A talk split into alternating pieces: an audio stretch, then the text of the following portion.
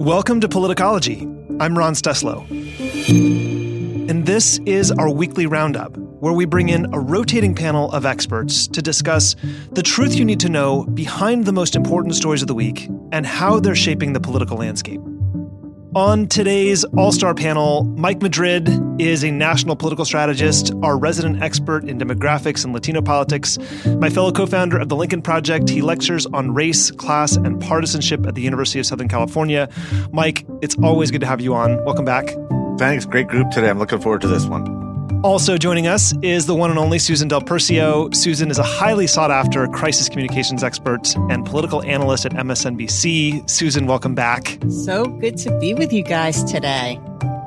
On this week's roundup, we'll take a close look at the first hearing of the House Select Committee investigating the January 6th attack on the U.S. Capitol, including the statements from law enforcement officers, what the panel's Republicans had to say, and how the hearing was covered by news networks. We're also going to spend some time talking about the resurgence of COVID 19, the CDC's new masking guidance, the White House vaccination mandate, and what Americans' preferred news source can tell us about vaccination rates. Finally, in our segment just for Politicology Plus subscribers, we'll look at the Olympics, Simone Biles, and the fight to define what patriotism looks like. Let's dive in. On Tuesday, Washington's attention was focused on a committee room in the U.S. Capitol where a House Select Committee charged with investigating the January 6th attack on Congress held its very first hearing. Short of any of the Republican House members Minority Leader McCarthy had selected for the committee, Republicans Adam Kinzinger and Liz Cheney joined their Democratic colleagues in insisting that a full investigation of the events surrounding the attack is critical to our security and for American democracy. So there's a whole lot uh, to get to here, but first I want to share a few key moments of the four officers' testimony on Tuesday in order, you'll hear DC Metro Police Officer Hodges, U.S. Capitol Police Sergeant Gonell, DC Metropolitan Police Officer Fanone, and U.S. Capitol Police Officer Dunn. And a fair warning this isn't easy to listen to. There are some expletives, and we are not filtering out any of the words of these men. Let's listen. The crowd was overwhelmingly white uh, males um, usually a little bit older, middle age, older, but some younger. I think out of the entire time I was there, I saw just two women and two Asian males. Everyone else was white males. Um, they're um, they didn't say anything, especially um, xenophobic to me but to uh, my black colleagues and anyone who's not white. And they would, some of them would try to try to recruit me. One of them came up to me and said, "Are you my brother?" Um, there are many uh, many known um, organizations with ties to white uh, supremacy who had a presence there. You know, like three percenters, oath keepers, that kind of thing. And um, everyone I've ever, people who associate with Donald Trump are uh, find more likely to subscribe to that kind of belief system. There are some who express outrage when someone kneels while calling for social justice. Where are those same people expressing the outrage to condemn, condemn the violence attack on law enforcement, the Capitol, in our American democracy. I'm still waiting for them. What makes the struggle harder and more painful is to know so many of my fellow citizens, including so many of the people I put my life at risk to defend, are downplaying or outright denying what happened. I feel like I went to hell and back to protect them and the people in this room. But too many are now telling me that hell doesn't exist or that hell actually wasn't that bad. The indifference shown to my colleagues is disgraceful. My law enforcement career prepared me to cope with some of the aspects of this experience. Being an officer, you know your life is at risk whenever you walk out the door. Even if you don't expect otherwise law abiding citizens to take up arms against you. But nothing, truly nothing, has prepared me to address those elected members of our government who continue to deny the events of that day. And in doing so, betray their oath of office. I told them to just leave the Capitol. And in response, they yelled, No, man, this is our house.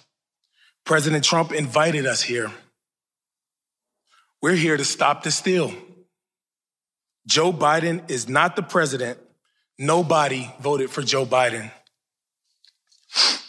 I'm a law enforcement officer, and I do my best to keep politics out of my job. But in this circumstance, I responded. Well, I voted for Joe Biden. Does my vote not count? Am I nobody? That prompted a torrent of racial epithets. One woman in a pink MAGA shirt yelled, You hear that, guys? This nigger voted for Joe Biden. Then the crowd, perhaps around 20 people, joined in screaming, Boo, fucking nigger. No one had ever, ever called me a nigger while wearing the uniform of a Capitol police officer. In the days following the attempted insurrection, other black officers shared with me their own stories of racial abuse on January 6.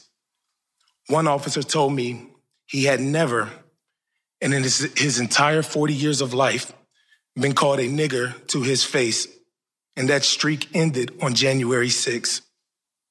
Yet another black officer later told me he had been cr- confronted by insurrectionists in the Capitol who told him Put your gun down and we'll show you what kind of nigger you really are. To be candid, the rest of the afternoon is a blur. Mike and Susan, I want to let the words of these officers just set in for a minute. And there's a lot for us to talk about in this segment. Um, but before we start, I'd love to know what stood out to you the most from their testimony. Mike? I think it's the the firsthand account of what we have all known, what we all witnessed, what we've all seen. The realization that this wasn't just a uh, an unruly mob, that this is this is a deeper societal problem that has afflicted this country, that is not going to get better anytime soon. Um, I've shared with with you on this show a number of times, Ron. I believe we're in for um, an extraordinarily difficult and tumultuous time in American history that will probably last for at least two decades, 20 years, because of the demographic changes that are, are coming upon us. I never, as a student of demography, I never in my um, entire career and looking at these issues with these numbers ever thought that the the the white lash, as it's being mm. called, this resistance to demographic change would manifest itself in this way. And I think to, to hear it through the, the words of law enforcement officers um, whose lives were on the line, who saw and are still traumatized by the events of that day, um, it's just it's it it it it's still it's still beyond me. It's still hard to grasp. Um, what happened. I still think that we're in a little bit of shock about it. There's obviously a lot of denial going on on the Republican side of the aisle. A lot of it is a concerted effort to pretend that it did not happen. Obviously, a lot of it is tactical because they're afraid of the political downfall um, that would obviously emanate if they were to be honest and, and forthrightly address what occurred. But I do not believe for a moment that this is the end of something. I believe that we're in the opening rounds of what will be a very tumultuous time in American history. Yeah. Susan? I, like all of your listeners and like you guys, have read more than I can imagine on what happened on January 6th. Hearing the testimony was so emotional. Knowing what happened, seeing what happened, the videos, as, as graphic as they were, did nothing to prepare me for listening to these four people testify before Congress. I can't think of a a hearing that that pulled on people's emotions as much as it did. I had a disagreement with a friend of mine who said he couldn't listen to it because I was, I said, I had texted him and he said, I just can't bring myself to, to listen to it. It's so hmm. disturbing. And I said, we owe it to these four officers to listen to every single word of what they went through. It, it is a reflection. I mean, think about what these, and it just happens to be these were all four men. What these men went through by their fellow citizens being brutally attacked and then hearing from one political party that it wasn't so bad. It wasn't, you know, we, we don't need to listen to anymore. This doesn't need to be resolved. It also highlighted through the individual um, testimony how big of a failure this truly was. Yeah. Um, as far as, you know, response goes, police response, military response. I believe every officer had said at some point they thought they were the last line of defense mm-hmm. and they were all in different places yeah. um, surrounding the building or inside the building. So it is, you know, the lack of communication, the lack of response. There's so much left to um, uncover about what happened, but setting the stage this way was so important because – to understand, you know, to get to the nuts and bolts, I think we all as Americans needed to hear this personal recount and, and what it meant. And I know we're going to get into yeah. a whole lot of other parts of it, but I, yeah. I, I listened to it again just now. It brings me to tears every single time. Yeah. It is, it's so forceful and how, and it brings me not just because of the pain and suffering that these people went through, but because this happened in our country. Yeah. This isn't something we're seeing overseas or read about in, in history. This was six months ago in our capital. I, I, I still am just shocked yeah. over it. I mean, Mike, I remember the day after it happened, you and I were recording this podcast and literally processing out loud what we had just seen. And what we know now is vastly more detailed than what we knew that morning. And now it feels like reliving that all over again in new, fresh ways with new information. Uh, you're right, Susan. I mean, I felt overwhelmed with all different kinds of emotion watching just just just you know between between gut wrenching and and outrage and disgust and just there's so there was so much to grapple with emotionally that it was difficult to to sit through. But you have to sit through it. You have to know um, what happened. So I want to talk about the substance and what this you know what this means before we get to the optics of it and the presentation and the news coverage and all that. So first, um, you know, Mike, um, Officer Hodges' assertion that people who associate with Donald Trump are more likely to subscribe to that kind of belief system. And then there's Sergeant Gonell, who called out the hypocrisy of, of feigning outrage over a protest during the national anthem to attacking a physical symbol, a literal building of our democracy. What does this show you, tell you about their idea of what American symbols really represent? And that they are outraged over a protest during a song, but will literally use a flag as a weapon against law enforcement officers and American public servants. Symbolism of America seems seems to be viewed differently by these people than I think you and I see them. You know, than than than we've historically thought of American symbols. Well, I think the, the, what we're witnessing is we've always believed that symbolism, our American symbolism, has been very substantive and very based in something foundational. And what we're realizing is either one, no, it's not, or two, what it's based in is very different than the ideals that we believe it's to be.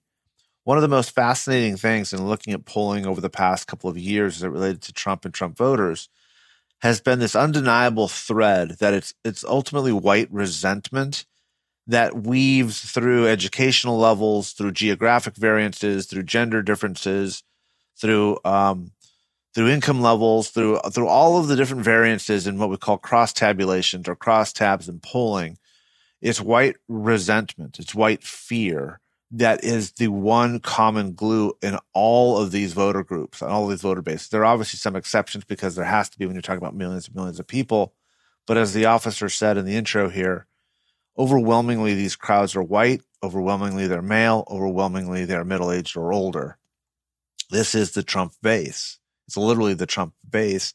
And it is fueled not by economic anxiety, although that may be a component of it, it's the fear of losing their perception, their idea of what America and Americanness is. And so when you believe that America is a white Christian nation, the symbols and the symbolism is very different than it is if you believe in what the actual words of what our principles and our founding documents actually say.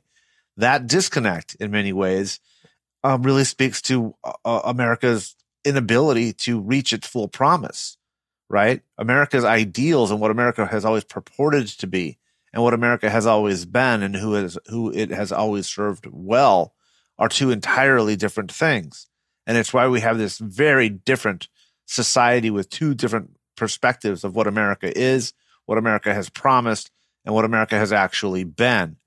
So that symbolism becomes very, it lacks substance, it lacks a foundation. And when that happens, these tools, the flag, the screaming eagles, the Donald Trump on a tank, these over the top masculine images, which are designed to be about force, about projecting strength, really illuminate the fact that there's really not much underneath that. It's this veneer of strength, but beneath it, that symbolism, these signs are actually empty vessels. And I think that that's a big part of what we watched on January 6th and it's a big part of what we watched during not only the Trump era and administration, but it's something we've been seeing bubbling up for quite some time. Yeah. Susan, let's talk about that moment Officer Fanone grabbed the attention of everyone in the room and hopefully everyone in Congress when he slammed his fist on the table and called the indifference shown by members of Congress to his colleagues disgraceful. Do you think Republicans were anticipating being directly called out by any of these officers in that way? Um, maybe to some extent, if you had seen some of the officers um, on television beforehand, they, ha- they, I believe, all of them have done some form of interviews before. Yeah. So we, we kind of felt their their yeah their anger. Um, it, I think the Republican Party is going to really regret not backing these officers, these police officers. I want to go back to the question of symbolism also. Yeah. Because to me, the American flag was always something that united us. And that's what a lot of people grew up with. That's a unifying symbol. And what we've seen Donald Trump do over his time, not just on January 6th, but we saw it really amplified, is wrap himself literally in a flag as CPAC, yeah. I think it was. Yeah. yeah. And then he he continued to equate Trump and patriotism and the flag, and that that's what these people were bringing forth. And yet, somehow they've perversed the, the, the symbolism of a flag into what Mike was saying about being something that is that only certain people have the right to wrap themselves in. It only serves certain people.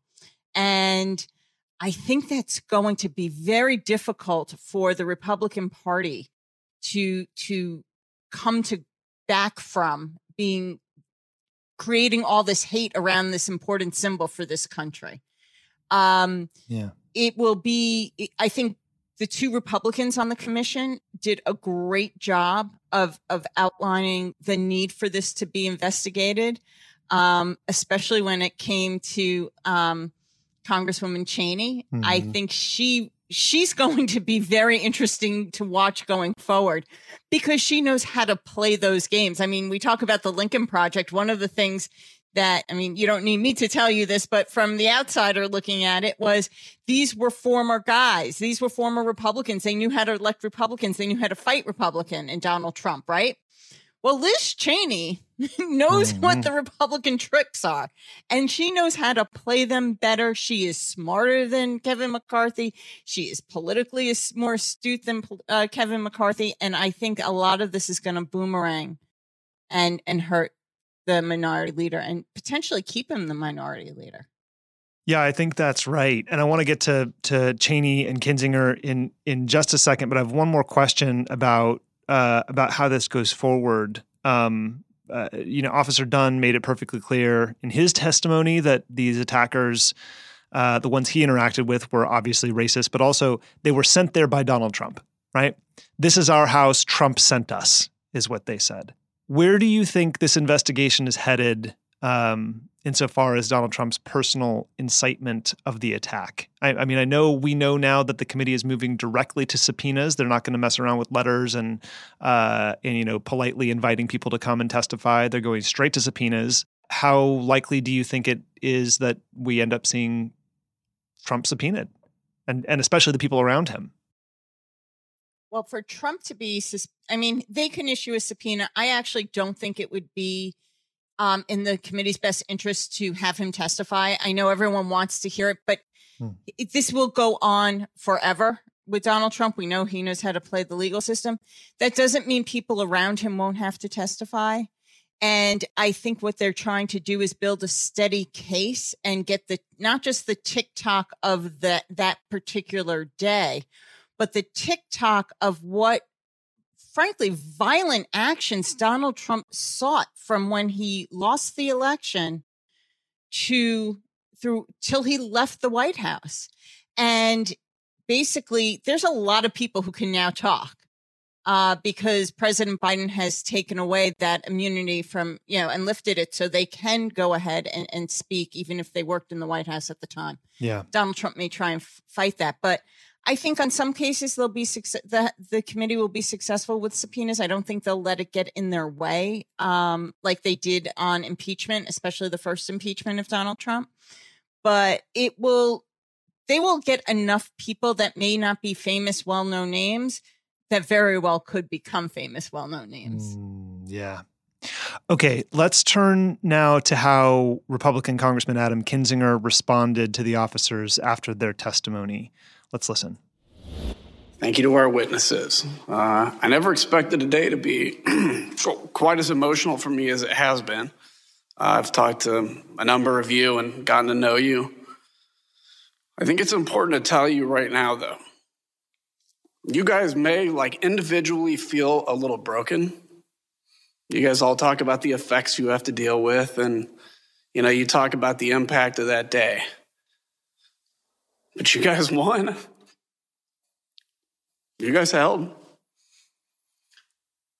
You know, democracies are not defined by our bad days. We're defined by how we come back from bad, bad days, how we take accountability for that. And for all the overheated rhetoric surrounding this committee, our mission is very simple. Let's define the truth and it's to ensure accountability. Democracies are not defined by our bad days, we're defined by how we come back from bad days. I think we can agree Adam Kinzinger earnestly wants to get to the whole truth. Mike, how important for the committee's credibility is having Kinzinger and Cheney there, do you think? I think they're hugely important uh, for the credibility of the committee. I don't think they're as um, important as the testimony uh, that we heard from the first four officers, nor do I think they're going to be as important as what we're about to hear. And like I said, I don't have any specific insight, but if you think that this first day of testimony was going to be the most powerful, uh, I think you need to put on a seatbelt and strap in because we're going to learn a lot. And as Susan was just mentioning, I think a lot of this stuff probably doesn't go up to the president to being subpoenaed, but it's going to go pretty high up the food chain here. We're going to have people called in. We're going to have a lot of members of Congress, people who are in that building, uh, that we're going to find out a lot of uh, very uncomfortable, very awkward information about. And I think Kinzinger and Cheney uh, provide the opportunity to allow for some of this discussion to happen in a, in a very different way. It really does upset the apple cart for those Republicans who have but one tactical approach, and that is to simply attack and undermine all of the messengers. And be prepared for that. The, the, the, way that they're going to try to beat this back, Republicans are going to try to beat this back, is by literally trying to destroy all of those that are testi- testifying, all of those people that are coming up and providing firsthand witness accounts. The only strategy they have when you do not have the facts with you is to undermine the messenger, is to belittle, is to demean, is to destroy the character of, and actually to to try to uh, throw some sort of inference as to what their real agenda is actually all about from a partisan perspective. So I think Kinzinger and, and Cheney um, provide uh, a bulwark against that. I really do. I think that they're going to be very powerful, as Susan also mentioned. These are very um, smart um, operatives here. These people know how the system works. This is not their first rodeo, but I think they're going to be a very, they're going to play a very powerful, very important role in the unfolding of this story over the next couple of weeks and possibly months. So one thing, you know, we're, we're going to get to the, uh, you know, the media response, how this was covered, and in particular what the, you know, what the Tucker Carlsons of the world are are saying. But it does strike me. I wonder what you guys think about this. Um, that that the line, you know, the most common refrain from the uh, from the Republican Party has been uh, essentially it's misdirection right? It's it's we need to ask why they weren't prepared right? Why why why was security in the state that it was? They're trying to misdirect from um, from what actually happened and who was responsible and who incited it. But after listening to the testimony of those officers the the idea that you would ask these four men why weren't you prepared for an overthrow of the government on January 6th just seems to me so thin and flimsy as to not even be effective for the people that you're communicating to. Do you know what I mean by that?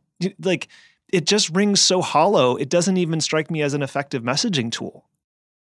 Well, yeah, because there are two things kind of happening with that. One is you're going you're trying to discredit as Mike said all the witnesses, right? Right. So you're saying how could you not have been prepared for it? But really and and like you said we'll get into the coverage, but really what they're trying to say is aren't you overreacting a bit? Because wouldn't you know better to be prepared? Yeah. But why that's so ridiculous is because there's an, you know, there is a separate story besides, and, and Liz Cheney brought this up as well. There's the story of why those people were there and what they did and why they were driven to do it and potentially who funded it. And we know that all goes into Trump, Yeah. right? And Yeah. his actions. Yeah. But there is an equally important story or or facts rather to come out as to how our capital was breached, not because who was fighting to do it and what motivated them, but how we were not prepared. And, and there's a lot to talk about there. It could be because, you know, we, we know that according to General Milley, he was, he was concerned about how it would look. And there's all these other things that will come out.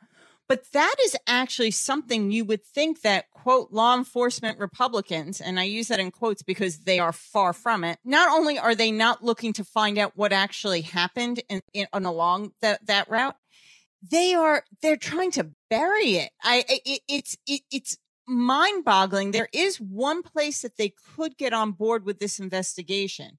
Now, it won't tamper out all the other stuff, but it is an important area to go to and and question and valid questions maybe not to the four officers we heard but their superiors as to where things broke down and that also goes i mean i can't wait to hear from the fbi director i think he has a lot of explaining to do frankly and we need to hear that and as this unfolds we're going to learn a lot more from the testimony of I think those nuts and bolts kind of decisions that were made. Yeah. So the talking heads on the Trump aligned right did what you might expect them to do bashed and mocked and questioned the integrity of the law enforcement officers. And this is what Tucker Carlson said Tuesday night after he shared a clip of Sergeant Gonell. Let's go ahead and listen. My time compared to Iraq, totally different. This is our own citizens, people who we sworn an oath to protect, but yet they are attacking us uh, with the same flag that they pr- claim to represent. Um, it was bad.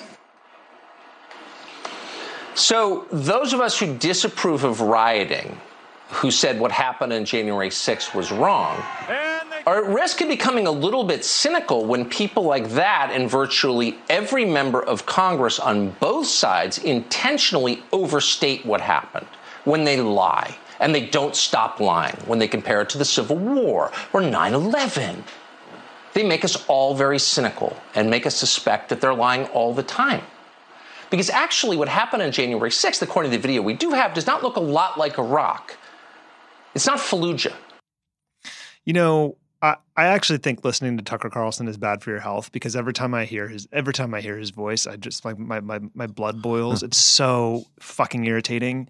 Um and also so much for back the blue apparently. But anyway, um Susan, what can we learn about, you know, the right's messaging playbook here for the rest of the insurrection investigation just from listening to Tucker discount Sergeant Gonell's experience both in Iraq and in the Capitol? Well, if anyone knows about lying, it's Tucker Carlson. I mean, he's really, really good at it. really good at it. really good at it. Um, but you know, it this is an interesting one because unlike so much of the other BS he spouts, we actually have the video that shows yeah. it. So maybe you you, you want to question some of the motivation if you're the right which i i do not but if they want to question the motivation about these people uh, four officers coming to speak okay but you can't question what you watch you yeah. can't question, question them getting beaten and sprayed with bear spray it's it's absurd and this is all they have going back to mike's point you just have to try and discredit and unfortunately, this is the way Americans gather their news is in silos. So there are people who are watching Fox News. And what's actually interesting is during when they aired the hearings, Fox News lost half of its viewership. Yeah. During that time period. And it's not like they went and watched it somewhere else. They literally didn't want to watch it. It reminds me of when you're like, see a three year old stick their fingers in their ears and go la, la, la, la, la. It, that's exactly what they did. They tried to, to ignore everything that was being shown to them. And that silo is going to be there. It is, it is disgraceful. It is, yeah, I'd say shameful, but these people have no shame. So I don't know how to describe them. Like they, they just, they, they just don't care what they're spouting. Again, though, just the fact that Fox did air this in its entirety is significant What's also significant was how Bret Baier went after Jim oh Jordan. Oh my God! To yeah. get information, did you speak to the president that day? He just kept drilling down. So there, there will be some cracks, but unfortunately, in primetime cable, and unfortunately, I, I, I do believe this is on across the networks. There is, it is such an opinion. Well, it's called an opinion show. So these are people with their opinions. Um, however, Fox they don't just give their opinions they flat out lie and create a dangerous situation for our country yeah mike we saw mccarthy jim jordan elise stefanik among others blame pelosi for the attack uh, and saying that the most important question is why wasn't there better security that day, right? So they've gone from nothing serious happened and it was a peaceful protest to now, why weren't you prepared for a violent overthrow of the government? I don't know where else to go here other than the misinformation, the, the, the ecosystem of information, and the way people are consuming this is um, is probably one of the most dangerous dangerous things for the way history will be written ultimately about this event. Well, look, distraction and blame is going to be par for the course for the next couple of weeks. So if you don't have a strong stomach or an appetite for that, to know that people are going to be willingly lying and willingly distracting and willingly, you know, putting smoke and mirrors up, I would probably recommend you, you know, tune into the Olympics a little bit more than this. Um, but, and I, I, this is very important. I do believe that this is having an effect. Susan brings up another good point.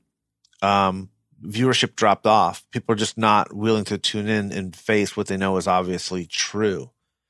History is made on the margins. I say that a lot, especially with, with campaigns. Very small shifts in public support can have outsized effects. This is having an effect, and it has just begun. It is going to have an effect. 50% of Republicans are not going to figure this out, folks. Okay. That didn't happen during Watergate. It's not going to happen now. But marginal movements of public opinion within the Republican base are going to have outsized effects. That's why, to your earlier question about Kinzinger and Cheney, does it matter? Yes, it does. Does the fact that four police officers wearing blue and uh, former veterans are, are saying this is problematic, does that have an effect? Yes, it absolutely does. Is what we're about to see with further testimony from uh, government officials uh, pointing the fingers uh, with huge amounts of credibility towards high uh, people in the Trump administration, is that going to have an effect? Of course it is.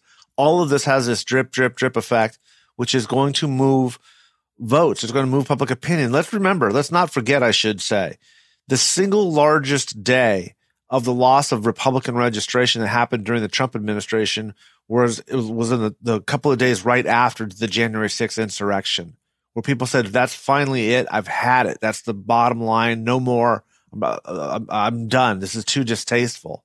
I can't be party uh, with this anymore." And I think that as that happens, and you start to see other anecdotal data, as again Susan pointed out, viewership dropping, people facing, and, and you can't deny what is so obvious at a certain point. And while the talking heads and the Republican elected class and the leadership within that um, um, you know, group of elites continues to point out um, some of these really brazen, ridiculous lies. We, are diplomatic when we call it disinformation for yeah. for, for, for politics. They're lies. They're lies. yeah.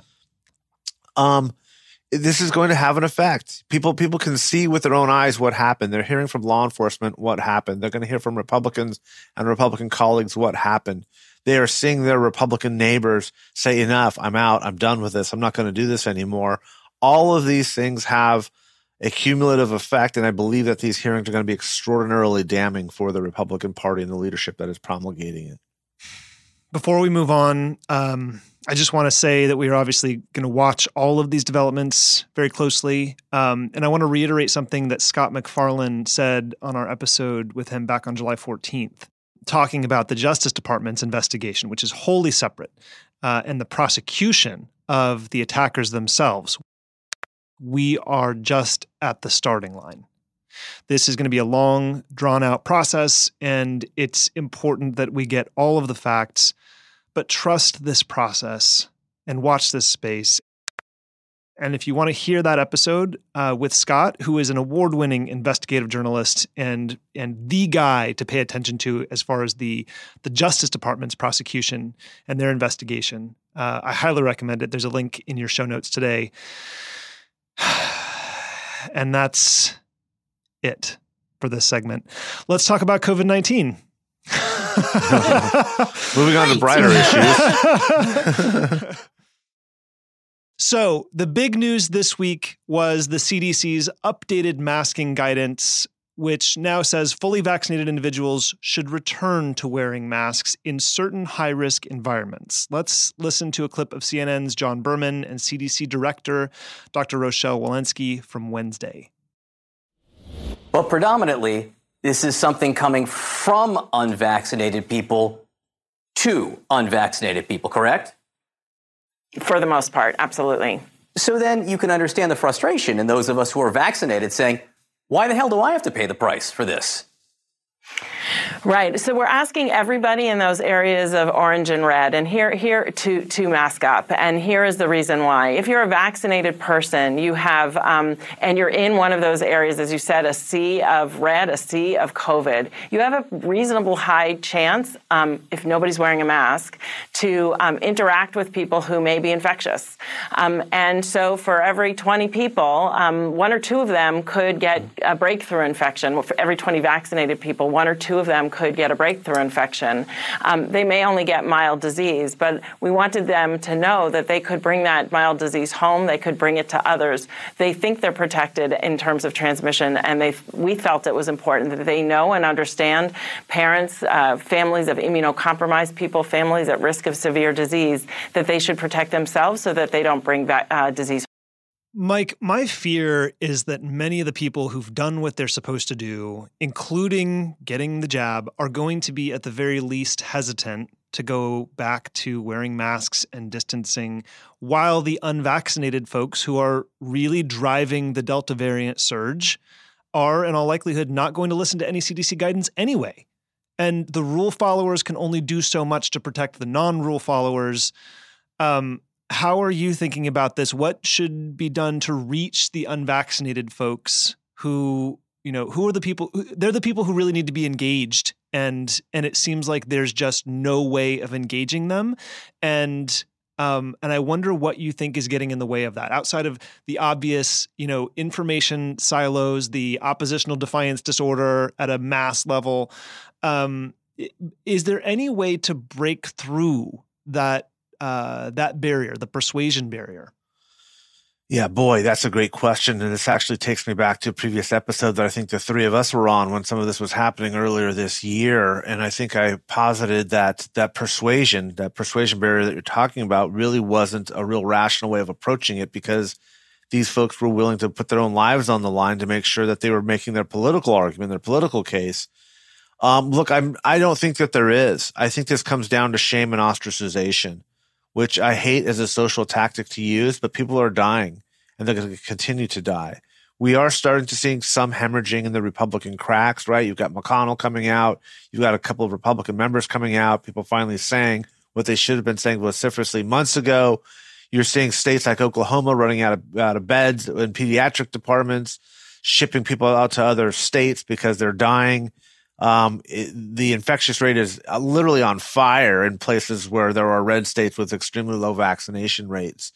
At a certain point, um, Darwinism does is going to have to kick in, right? People are just going to have to realize, okay, wait a second, maybe what I have been feeding, maybe what I've been buying, maybe what I have been believing in is bullshit. That this isn't going to work, and science is going to have to finally win the day. Um, I don't know how long it's going to be before we get there. I do think that it is obviously clearly unfair that those of us that have been responsible, that have been masking, that have been isolating, that have been social distancing, that have been getting vaccinated, have been carrying the weight for these folks who are basically throwing a, a political t- uh, temper tantrum.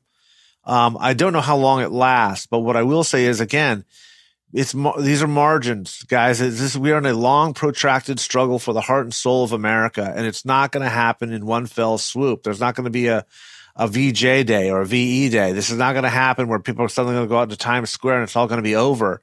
This is going to be a long, protracted struggle for where this country is headed, and it's going to take nickels and dimes to get us to where we need to get need to get to. And this is unfortunately how bio warfare became part of of the elements of this cultural war is beyond me. But here we are, and we can't deny the fact that it is happening. We simply do need to be responsible. Those of us that have been responsible are going to have to continue along that line, recognizing that it's unfair. But like I said, persuasion I think only goes so far.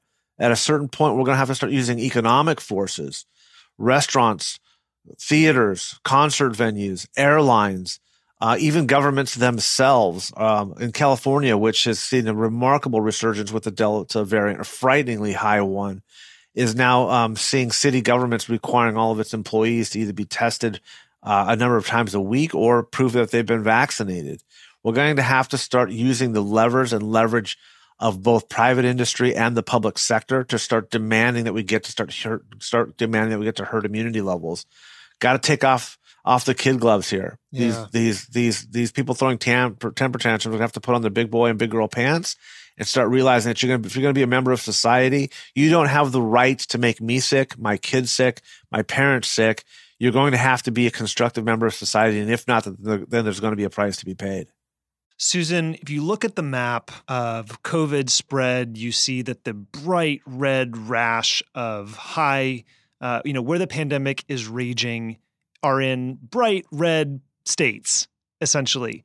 Do you think, you know, Mike is right that eventually the Republican leadership in these states will have had enough and will eventually cry uncle and change their tunes? Because what one thing we do know when it comes to, um, you know, uh, the way information about vaccines is is um, is adopted and public opinion is shaped, it has a lot to do with elite messaging and and leadership within, especially when it's politically motivated, which for most of the anti-vaxxers it is politically motivated. Elites shape those opinions. And when they begin to, like Sean Hannity finally, you know, last week, this week, finally said, go get vaccinated, that actually has a big impact.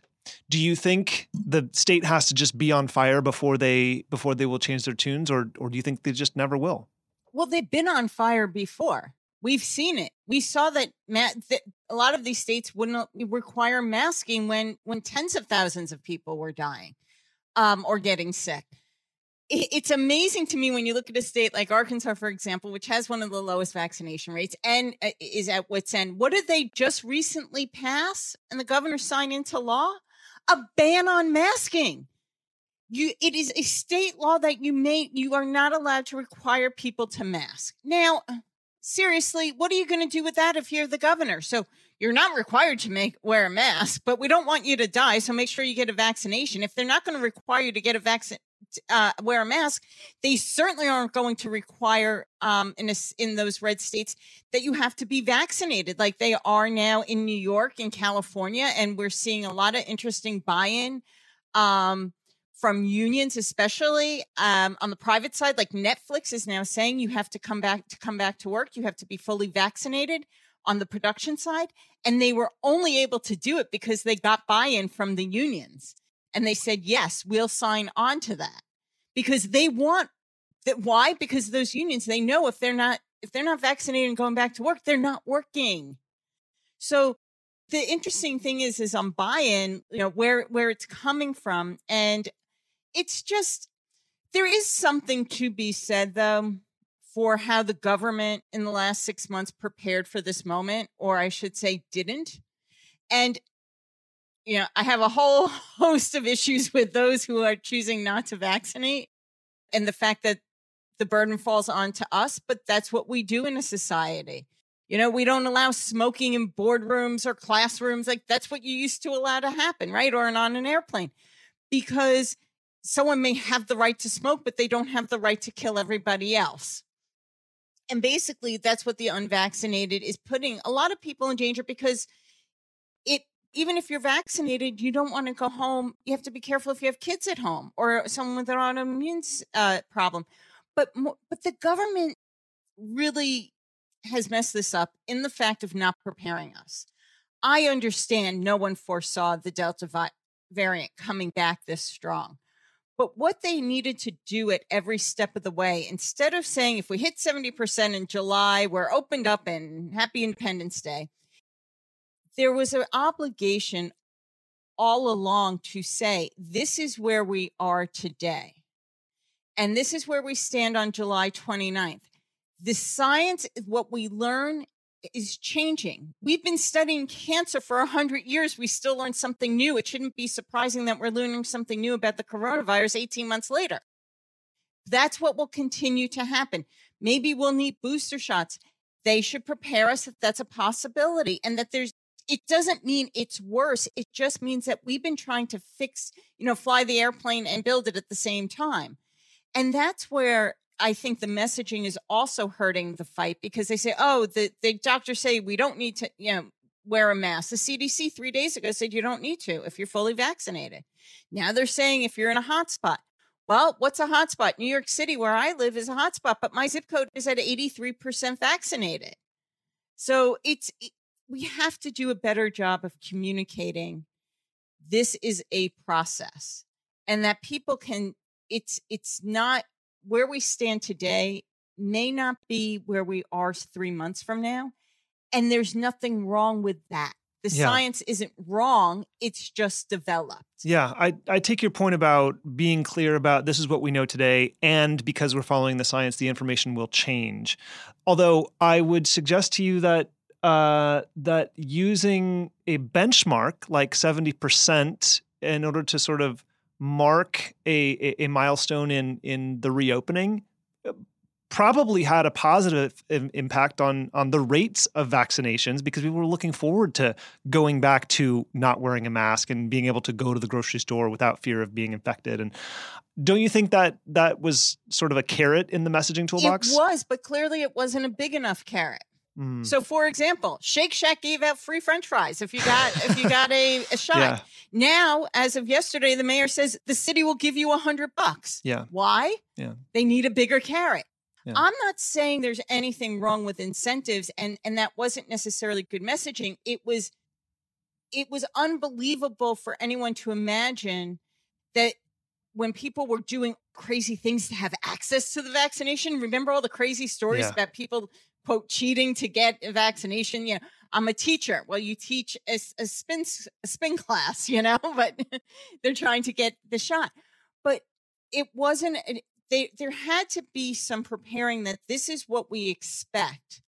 But when that was announced, we also knew about these different variants. We called them different things at the time. We called them, you know, Yeah. the the English Yeah, you know yeah. we called it the We had Indian the South like, yeah, African South strain. African we we Yep. changed it to to Yep. different words but we knew that this was all happening and we again as the it's one thing to offer incentives but you have to offer the whole story and guess what people are still not going to get vaccinated when you look at the polling those who do not want to get vaccinated you can give them a hundred bucks you could do a whole you could tell them you could go to a concert all of this other stuff they still won't do it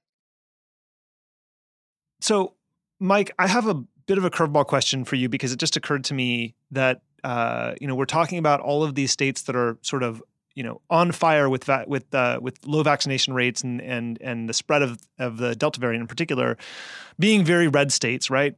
Um, if you zoom out and think about the long term uh, the long term consequences of this from a political partisan perspective, how do you think this affects the already ongoing great sort as we refer to it? And maybe you can just give folks a primer on what the great sort is and and how Republicans are tending to cluster around in neighborhoods and move into into more more concentrated areas and Democrats are doing the same and how overlay that phenomenon that we know is happening and it has been happening over the last 10 20 years with now this um you know the the the raging wildfire of COVID in in increasingly red states and and and neighborhoods. So yeah, in in brief, I think you summed it up pretty well. The great sort is really a physical phenomenon where birds of a feather are essentially flocking together. Republicans are increasingly moving to Republican neighborhoods and surrounding themselves with Republican in Republican communities, and Democrats are doing the same thing. The idea that somehow we have siloed ourselves as human beings because of Facebook and we only communicate on the same channels and we sort that way, um, while it may be true, it's been happening for many years before the internet and social media were even invented. It's been going on literally since the late 1970s. So we can see that in the electoral results from the late 1970s, mid late 1970s until today. Every election cycle becomes more and more concentrated, community by community, um, and also siloed more and more by communication channels as well, though that's not the prime mover. So it's important to understand because um, we're going to start seeing some of these communities. Look, if you look at if you look at that that red map that you're talking about with this this rash of of, of COVID uh, infections and diseases and deaths, you also see some really interesting pockets, like in California. But when you look at California, where it's happening, you're starting to see these pockets of Republican communities in Orange County, for example, as much as you're seeing it um, in other Republican areas of of the state. So yeah, it's a phenomenon where the science is starting to follow the political leanings of these different constituencies. And it's going to look, we don't know what the long term effect is. I get a lot of questions all the time on social media, people saying, you know, are all these people dying? Is this going to affect the midterm elections? I mean, it's, it's not even, it's besides being a very macabre question, it's, it, it is a legitimate one. It's a, it's a fair question to ask, but there are other factors like turnout that will have a much greater impact, uh, than, than the death rate. Although I will say this, look, these things are marginal. I'll say it again. Margin history is made on the margins. I think it is going to have some sort of an impact. The impact will be far greater socially before it's going to be political, though. You know, since we wrapped our last segment by talking about how right wing media is covering the insurrection, I want to also bring up an interesting article uh, in the Washington Post by folks from the COVID States Project who ran a survey that demonstrates a strong and troubling relationship between where people get their news and whether they self report to be vaccinated or not. So, of the entire survey population, 68% said they had been vaccinated, 14% said they might get vaccinated, and 18% said they will not get vaccinated. And of folks who say that they get their news about COVID 19 directly from the Biden administration or from MSNBC or CNN, they beat that mark with over three quarters reporting they'd already been vaccinated.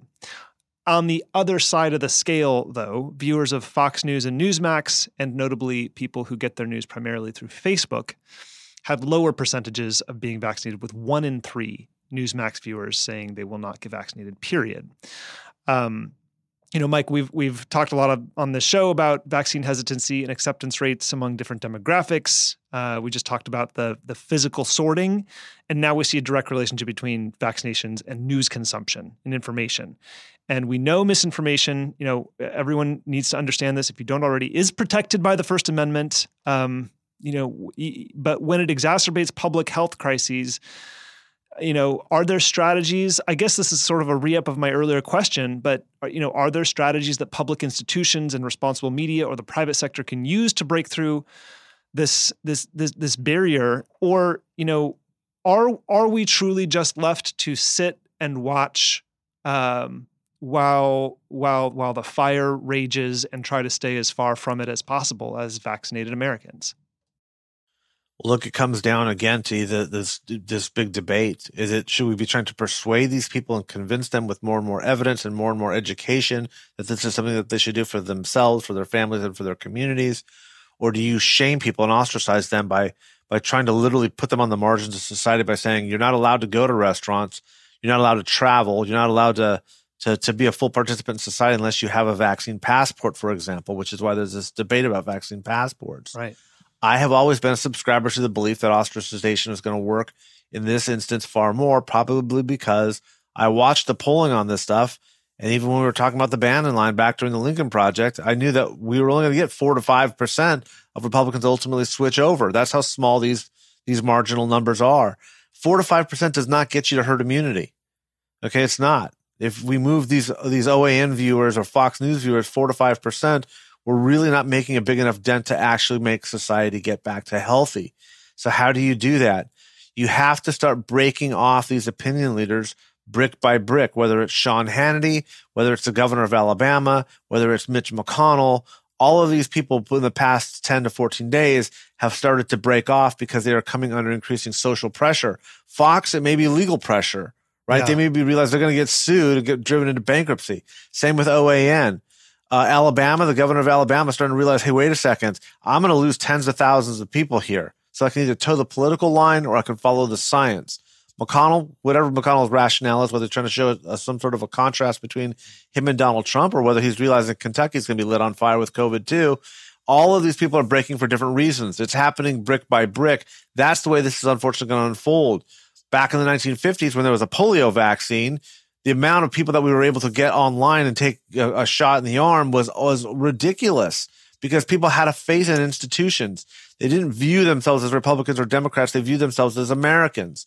We no longer we no longer have that same perspective. So this will be a long, protracted battle. I think it's one that we ultimately win, but it's going to be a fight for inches. It's going to be like trench warfare in World War One. It's literally going to be slogging down in the mud making a run at you know uh, across the battlefield, and maybe you you pick up a couple of feet, a couple of yards in the interim, but by and large, that's the way this is going to play out. It's going to be a long, protracted fight because persuasion as a tool no longer works. It's going to have to be based largely on ostracization and shaming people or forcing them through economic or public sector means to make damn sure that they're being a full participant in society, making sure that we're not sick as a community. Can I? I, yeah, I agree with that. Except I'd like to add what I think will be the factor that really changes everything. Okay. And it may not be in, in two months, but it will probably be in, in the neighborhood of six months to a year.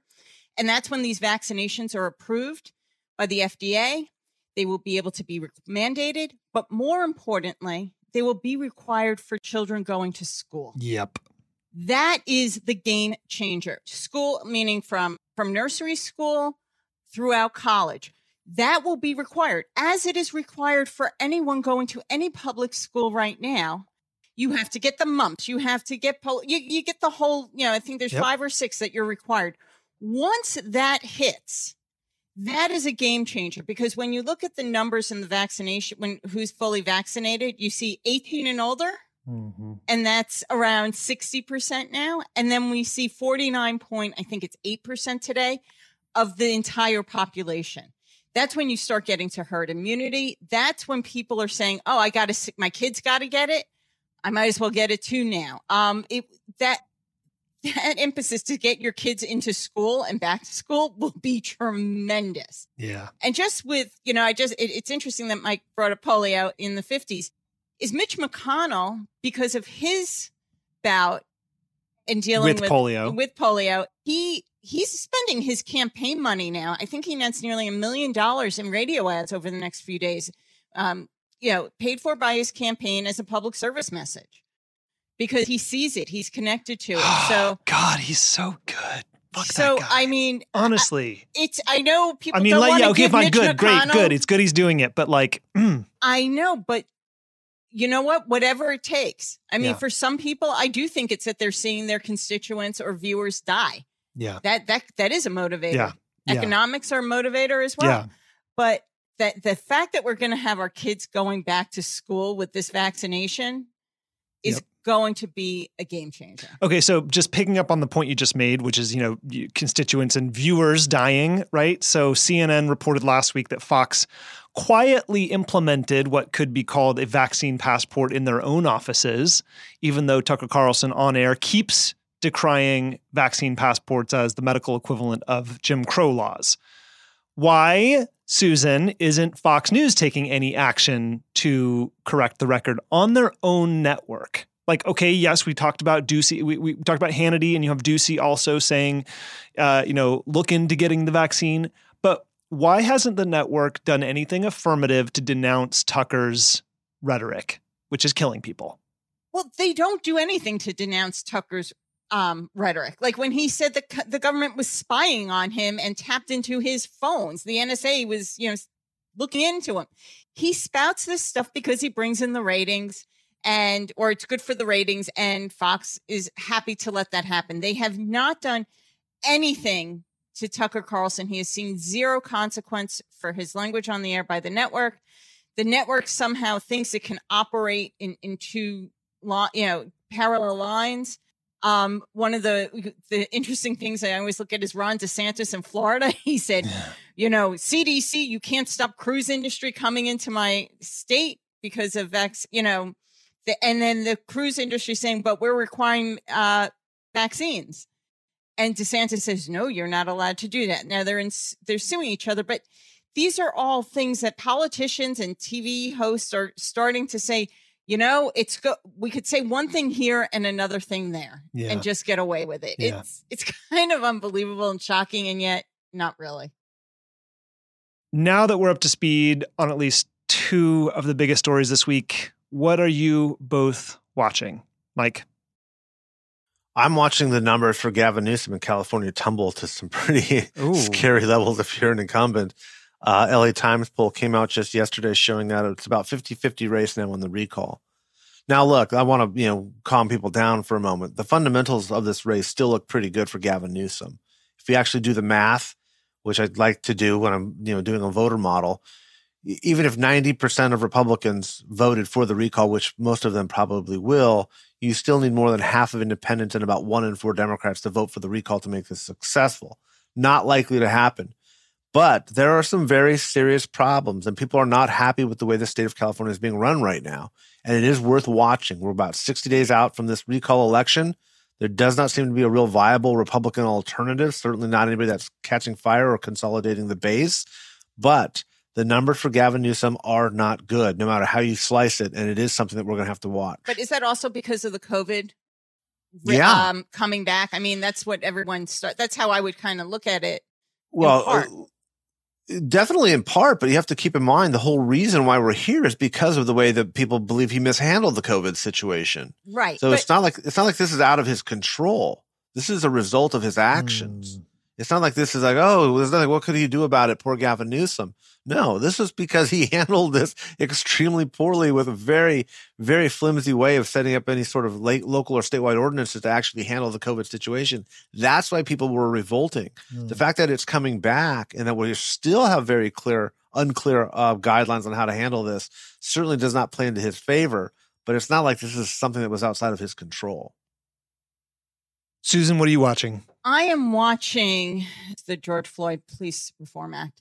And the reason I'm watching it is about two weeks ago, Tim Scott, the Republican who's leading negotiations on it from the Republican Senate side, he said if it's not done by the end of the month, it's very unlikely that it will move forward. Well, it's the end of the month. Wow. So, and they leave for uh, the Senate breaks for August recess on August 9th. So there's not a lot of time here. I'm kind of wondering if there will be some pressure on the Democrats from the White House, given where we are with with crime right now in this country, to to actually just negotiate and move it and, t- and take a win. It helps in a whole host of political ways, but that time is really coming down to the wire and. And to come back in. September. Well, infrastructure, I think we think is done and still has so much to be left worked out that Right. they're going to come back in September and at least it's going to be on the agenda. I don't think, according to Tim Scott, it may not even be on the agenda if it doesn't get passed right now. Yeah.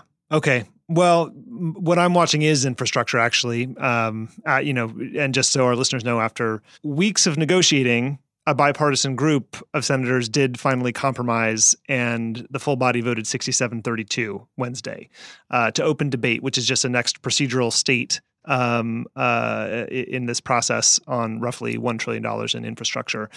Um, 17 Republicans, including McConnell, joined all 50 Democrats to vote in favor of beginning legislative action. And just as a reminder, this includes $73 billion to rebuild the electrical grid, 66 billion in passenger and freight rail, all hard infrastructure, broadband internet access, water infrastructure, bridges, public transit. Um, and this is, you know, just procedural, but it does look like it's moving forward um, and uh, is still a long way from passing. Before I let you go, where can everybody find you on the internet? Susan, Um, on Twitter at Del Percios. Mike, Twitter at Madrid underscore Mike. And I'm at Ron Steslow on Twitter. Thank you to everyone at home and on the go for listening. Make sure you stick around to hear the sneak peek of our latest Enemies of Democracy episode about Rupert and Lachlan Murdoch, available exclusively on Politicology Plus. That will play in just a minute.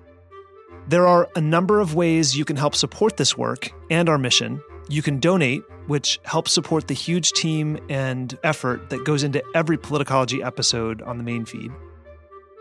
Or you can join the growing, thriving community of Politicology Plus members and gain access to hours of special content designed to help you think like a political strategist, look further down the road than everyone else, and understand the forces and figures shaping the fight for democracy.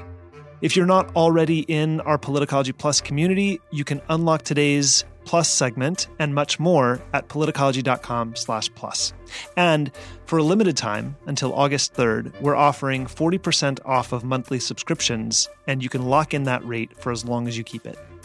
You can share this episode or one of your favorites with friends, family, and colleagues. Podcasts tend to grow based on word of mouth, and this helps us reach more people. And you can rate five stars in the Apple Podcasts app and leave us a review there.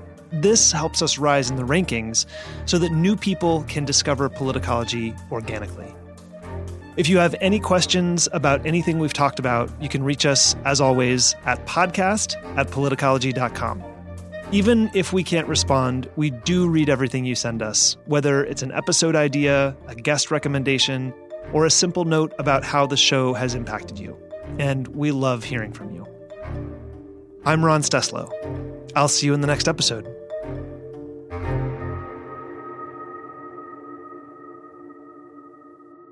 And now, a sneak peek of the most recent episode in our Enemies of Democracy series.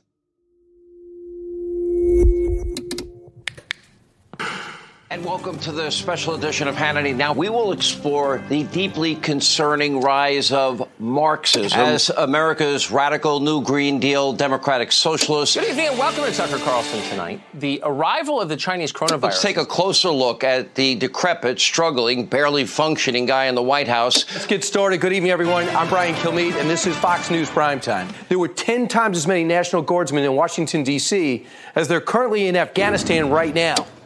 Fox News cameras capturing huge groups of illegal immigrants crossing the border. And- uh, President Joe Biden's latest round of executive orders. You saw that yesterday as he as he muddled through and kind of mumbled through his mask. Remember, Joe Biden. He once called African Americans predators on our streets. He worried that his precious children would grow up in integrated schools that he referred to as quote racial jungles. His words. What if the news was controlled by a single power hungry family? What kind of influence could you hold if you pulled the strings at a host of premier media outlets? What could you choose to expose or choose to conceal? Hello, Politicology Plus. It's Ron. Welcome to this episode of Enemies of Democracy our series of exposes and backstories on those individuals who represent the gravest threats to democracy. The people who are keeping Trumpism alive and advancing dangerous ideologies. And it's exclusively for you, our Politicology Plus community. In this episode, we're going to talk about the Murdoch family, specifically Rupert Murdoch and his son Lachlan. Well, Murdoch's a, a, a proper danger to liberal democracies, if liberal democracy is your thing. Fox News is a model for radicalization. It's stirring people up, it's upsetting people. Oh, without question, you know, you don't get Donald Trump as president without Fox News. I mean, they transformed the politics in this country to be a reality show spectacle, to prize um, uh, bombast and and the volume of what you're saying over the substance of what you're saying.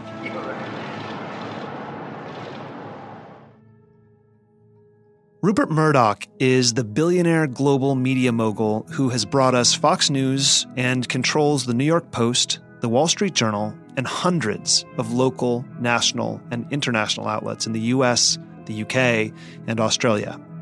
His ties to right wing causes and organizations, climate change denial, and general loose association with truth and facts are very well documented. So, why are we talking about Rupert and his son?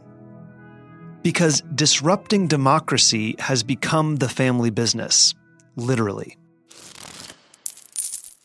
Our central question is to what ends?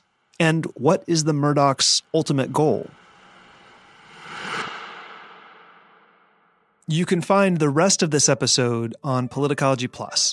You'll get more episodes in our Enemies of Democracy series, listen in to our phone calls with experts and strategists, and get an exclusive roundup segment just for Plus listeners when you join our dedicated community.